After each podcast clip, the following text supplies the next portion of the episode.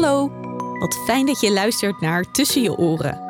De podcastserie van de Hersenstichting over de onzichtbare gevolgen van een hersenaandoening.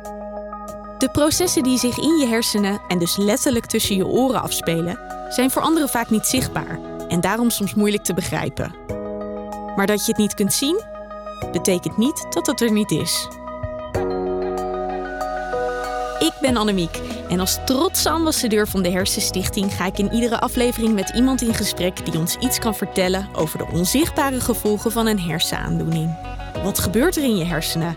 En wat voor een invloed hebben deze gevolgen op je functioneren? Dit mag dan wel letterlijk tussen je oren plaatsvinden, maar zit zeker niet figuurlijk tussen je oren. Wij zitten hier in de Tolhuistuin, waar we in de podcaststudio mogen opnemen. En tegenover mij zitten vandaag twee gasten. Dit zijn eh, Margot Ros en Jeroen Kleine. Ik vroeg me af, zouden jullie jezelf kunnen voorstellen? Te beginnen met Margot.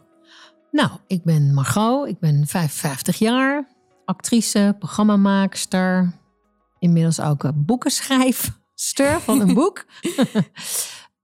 Ja, ik ben hier omdat ik drie jaar geleden op mijn hoofd gevallen ben. Dat is, uh, dat is ook goed om te melden. Daar gaan we het zo ook over hebben natuurlijk. Jeroen? Ja, ik ben uh, Jeroen Kleine, optimist en levensgenieter, vader van drie dochters.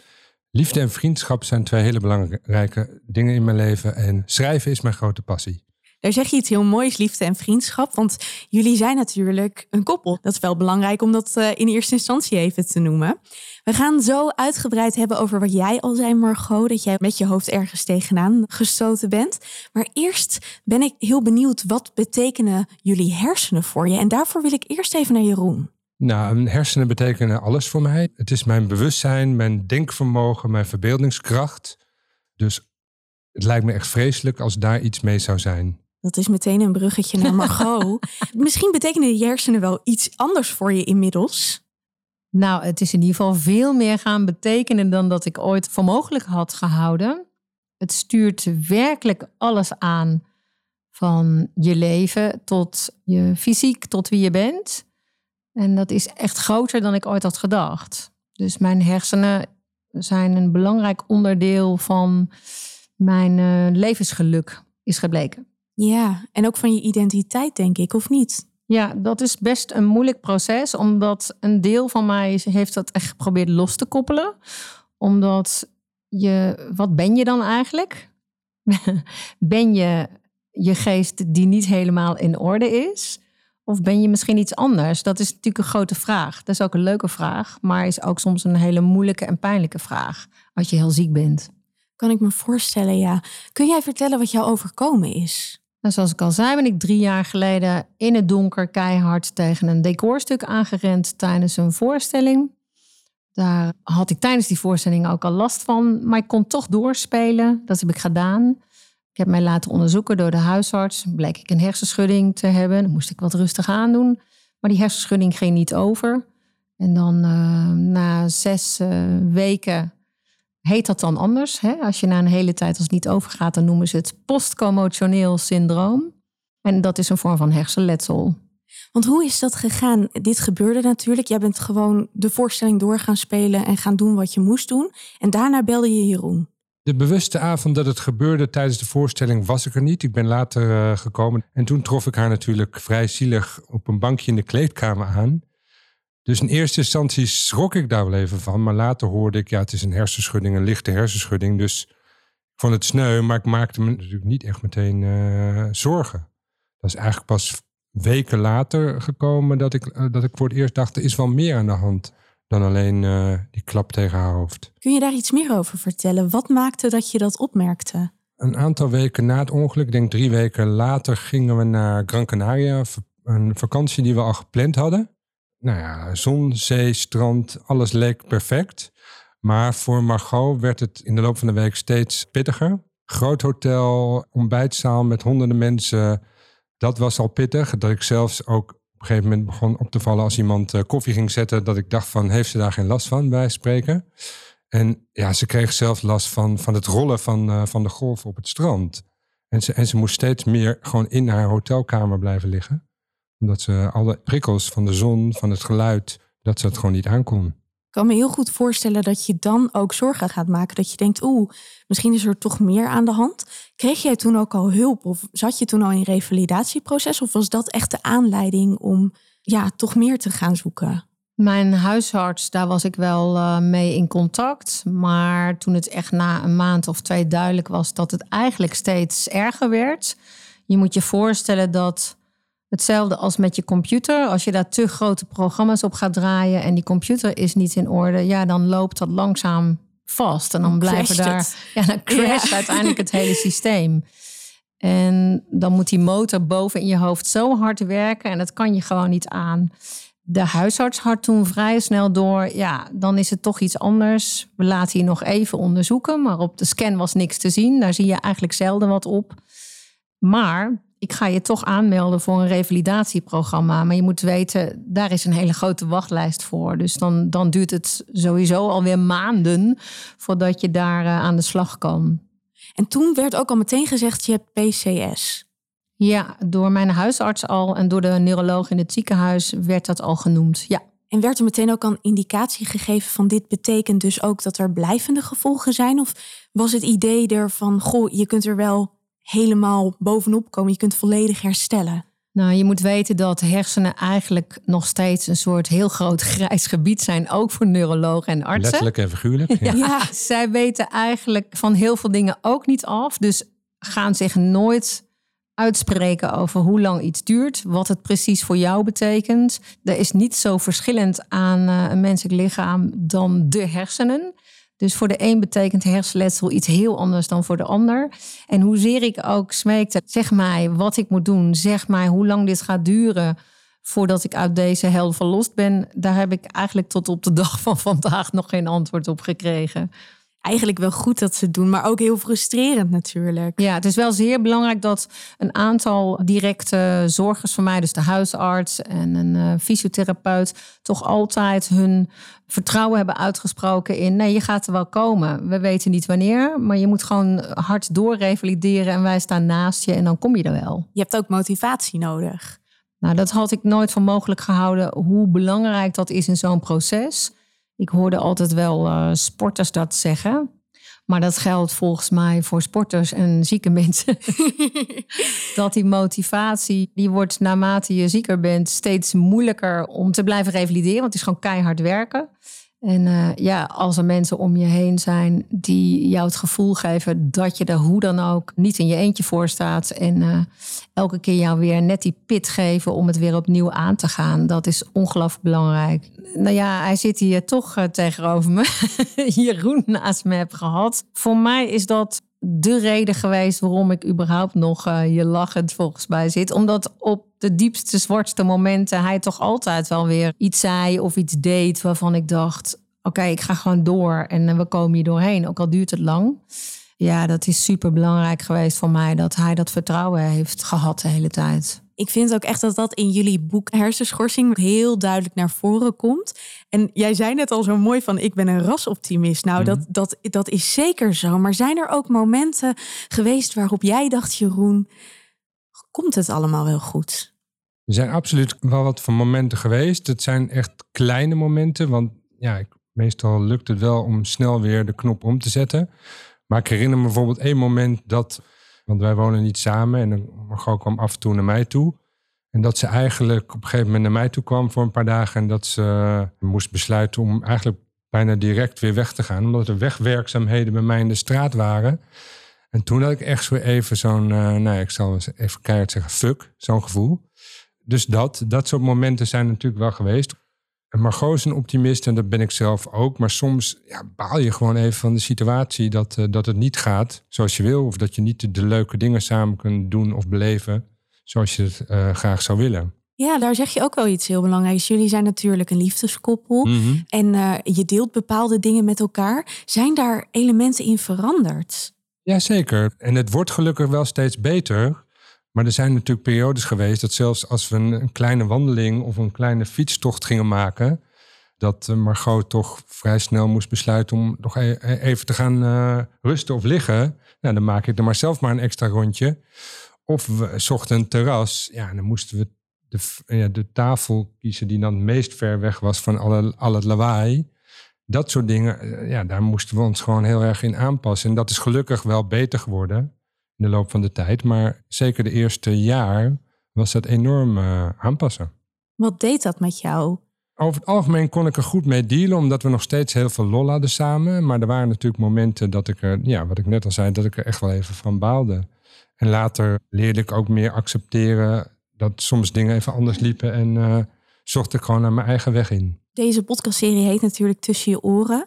Jij weet dat het aan de hand is, maar je ziet het niet. Nou, als ik naar mijn eigen relatie bijvoorbeeld kijk, Tom kan mijn depressies ook niet zien.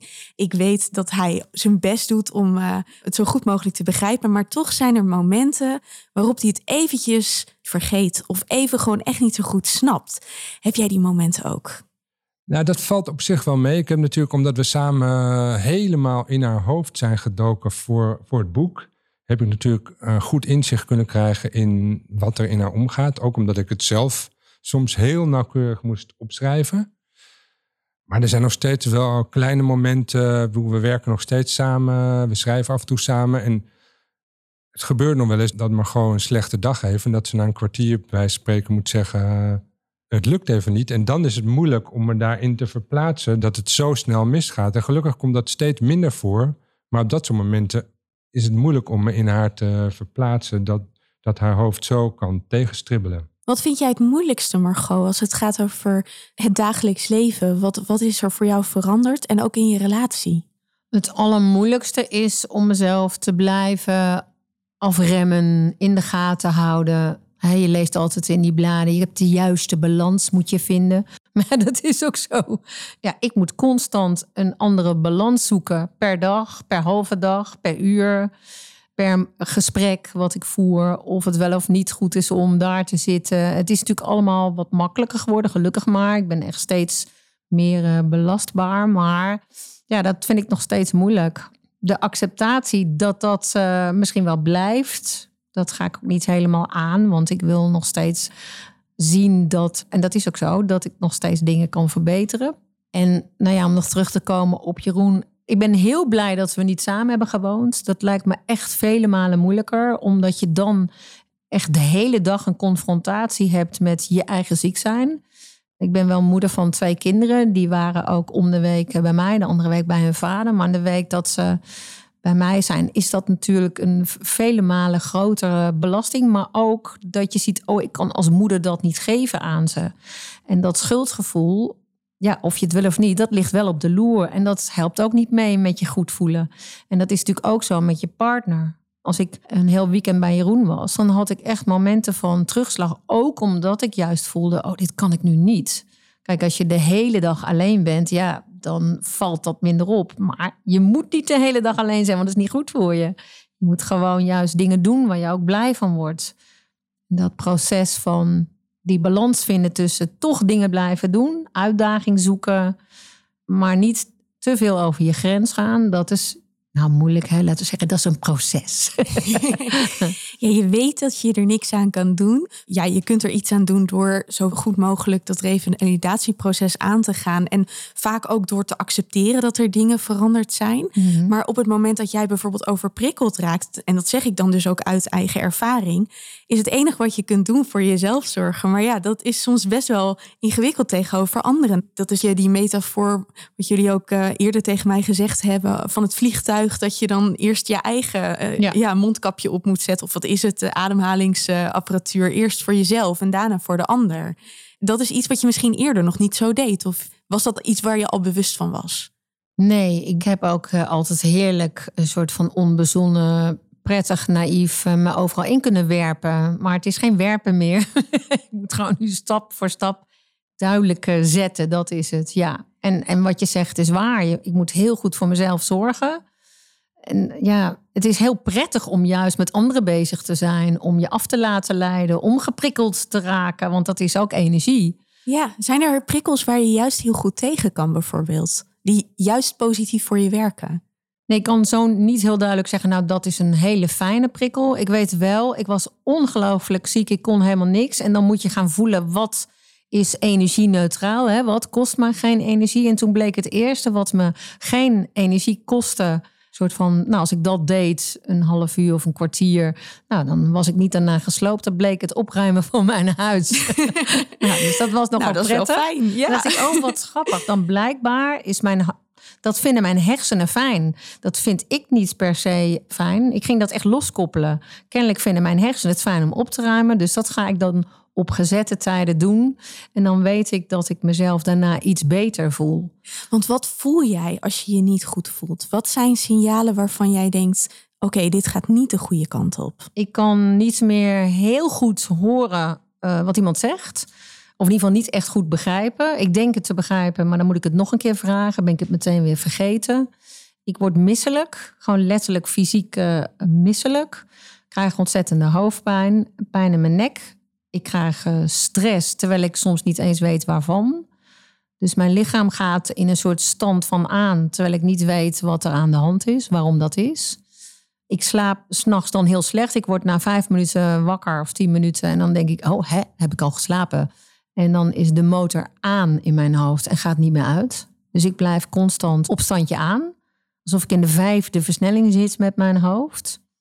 Ik ga soms zelfs dingen horen dan die er helemaal niet zijn. Dan denk ik, oh Margot, nou, kennelijk heb je weer te veel gedaan, want je hoofd zit nu keihard te roepen. ik kan niet tegen muziek, kan al niet tegen eh, veel mensen die door elkaar spreken. Nou ja, ik zal maar niet die hele podcast vol gaan lullen met wat ik allemaal niet meer kan. Maar dit zijn tekenen waar ik dus eigenlijk dan naar moet gaan luisteren. Het zijn ook allemaal dingen die je inderdaad niet kunt zien. Nu vraag ik me af als partner, zijn er dan momenten waarop jij misschien wel bijna eerder dan Margot door hebt van nu stoppen? Nou, dat is, dat is wel een aantal keer gebeurd. Bijvoorbeeld met bezoek. Dat mensen net te lang blijven hangen of net te veel blijven praten. En dan zie ik langzamerhand dat ze meer in zichzelf gekeerd raakt. Of dan zie je echt dat ze moe wordt. En dan schop ik wel eens onder de tafel uh, van... Uh, hou jezelf, uh, neem jezelf in acht.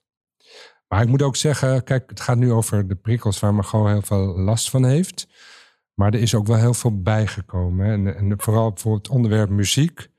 En we houden allebei ontzettend van muziek. We houden van dansen. En er was een tijd lang dat ze echt helemaal niet meer naar muziek kon luisteren. En dat is gelukkig de laatste maanden weer vaak. En dat is natuurlijk een prikkel waar je soms last van kan hebben. Maar die je ook heel veel energie geeft.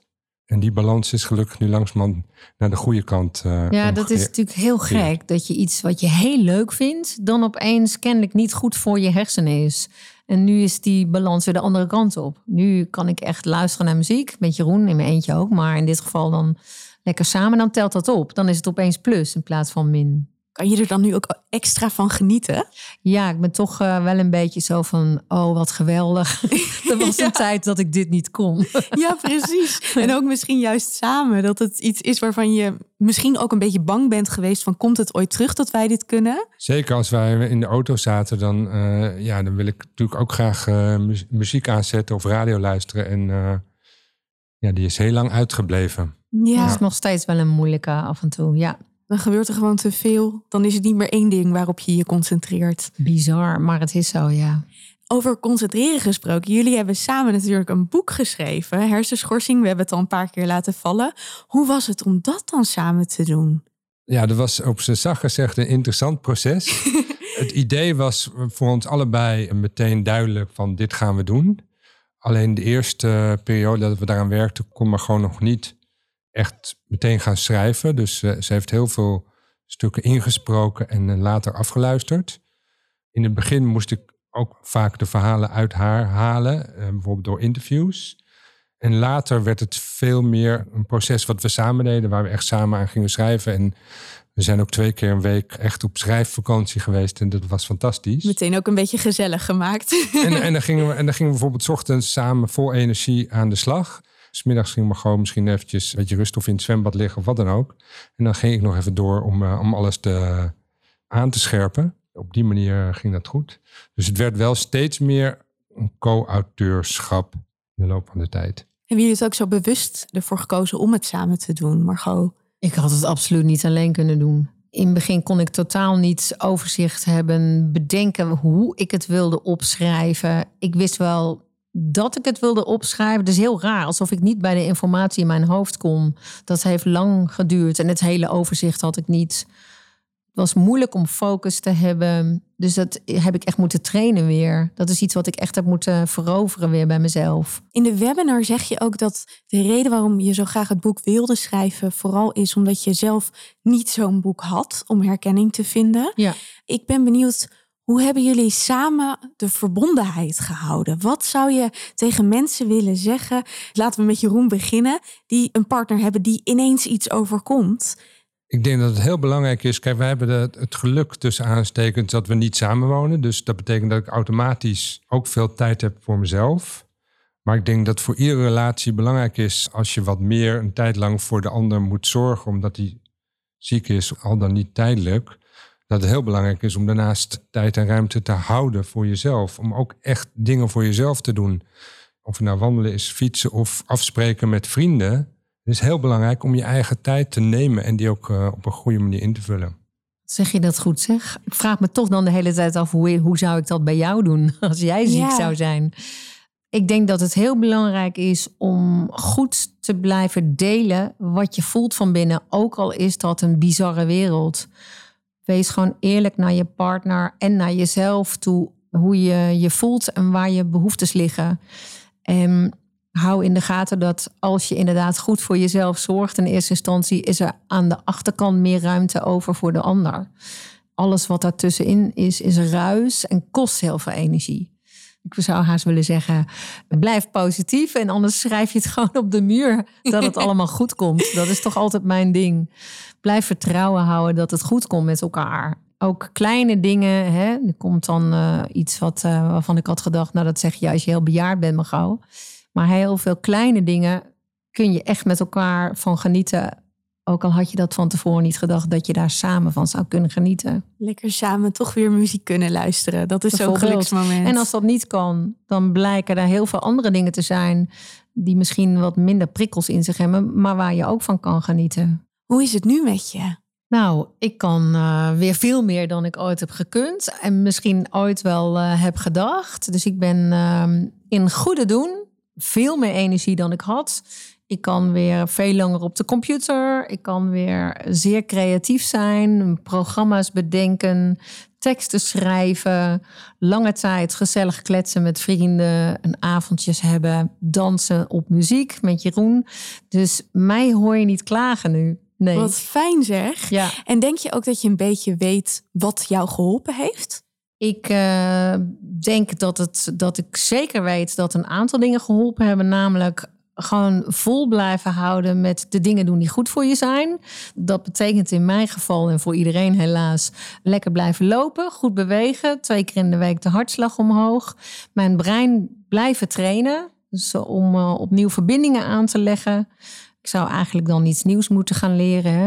Een, een, muziekinstrument of zo bespelen. Viool. Wat zeg je? Viool. Viool. Ja, ja, laat ik jou dat maar niet aandoen.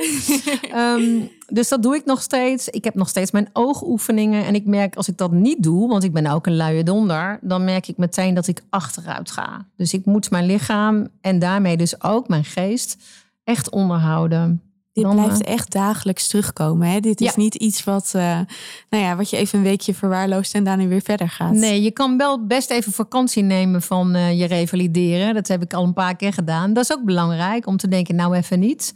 Maar het is wel net als met dat je bijvoorbeeld je knie hebt verbrijzeld een keer. Die moet je ook eindeloos naar de sportschool blijven trainen. Alle spieren eromheen. Nou, dat is eigenlijk voor je hoofd ook zo. Dus je hebt iets, is er niet goed in je hersenen. En alles wat er omheen is, moet je zo gezond mogelijk houden. En dan blijf je een beetje on track.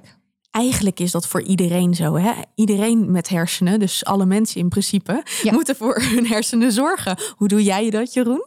Ja, ik denk eh, omdat ik ze v- eh, voor mijn werk, voor het schrijven, eh, voor alles wat ik doe, eh, he- heel veel gebruik. Daardoor train ik ze min of meer vanzelf. Kijk, het luisteren naar muziek of inderdaad bewegen, voetballen, lopen, dat is zeker goed voor mijn hersenen. Voor mij is het echt merkbaar als ik eh, te veel stress heb. Dus ik moet zo snel mogelijk van mijn stress afkomen. Als ik dat in mijn lijf houd, dat had ik nooit voor mogelijk gehouden. Hoeveel energie dat kost als stress in je lichaam blijft zitten. Dat doe ik door middel van uh, yin-yoga. Maar een ander zal dat doen door lekker te rennen of te voetballen. Maar stress kwijtraken is... Uh, nou, dat moet ook op dat lijstje van iedereen die denkt dat hij gezond is. Heel herkenbaar. Drie keer raden wat ik vanmiddag gedaan heb. En wat zouden jullie willen zeggen tegen de mensen die zeggen... ach joh, dit zit tussen je oren? Het is mij in ieder geval wel duidelijk geworden... dat niet aangeboren hersenletsel en allerlei vormen daarvan... dat dat gewoon een, echt een kwaal is, een aandoening waar je niet zomaar voor weg kan uh, lopen. Dus het, bestaat echt. Het zit echt niet figuurlijk tussen je oren. Absoluut niet. en nee. Margot? Het zit wel uh, letterlijk tussen je oren. Ik heb het ook echt zo ervaren. Als zijnde dat daarboven een soort fabriek zit. Die niet helemaal meer optimaal werkt. En bepaalde stoffen worden daar niet aangemaakt. Of veel te veel aangemaakt. En het is aan jou en uh, de mensen om je heen om te zorgen dat je de nieuwe balans vindt in die uh, stomme scheikundedoos uh, die daarboven zit. Heel mooi, dank jullie wel. Graag gedaan. Graag gedaan. Bedankt voor het luisteren naar deze aflevering van Tussen je oren. De Hersenstichting investeert in hersenonderzoek, geeft voorlichting en zet zich in voor betere patiëntenzorg, revalidatie en participatie. Jij kunt ons hierbij helpen door te doneren, maar ook door deze podcast te delen. Vond je de aflevering interessant of herkenbaar? Laat het ons weten via social media met de hashtag Hersenstichting. Geen aflevering missen? Abonneer je dan in je favoriete podcast-app. Wil je meer weten over de onzichtbare gevolgen van een hersenaandoening? Ga dan naar hersenstichting.nl/gevolgen.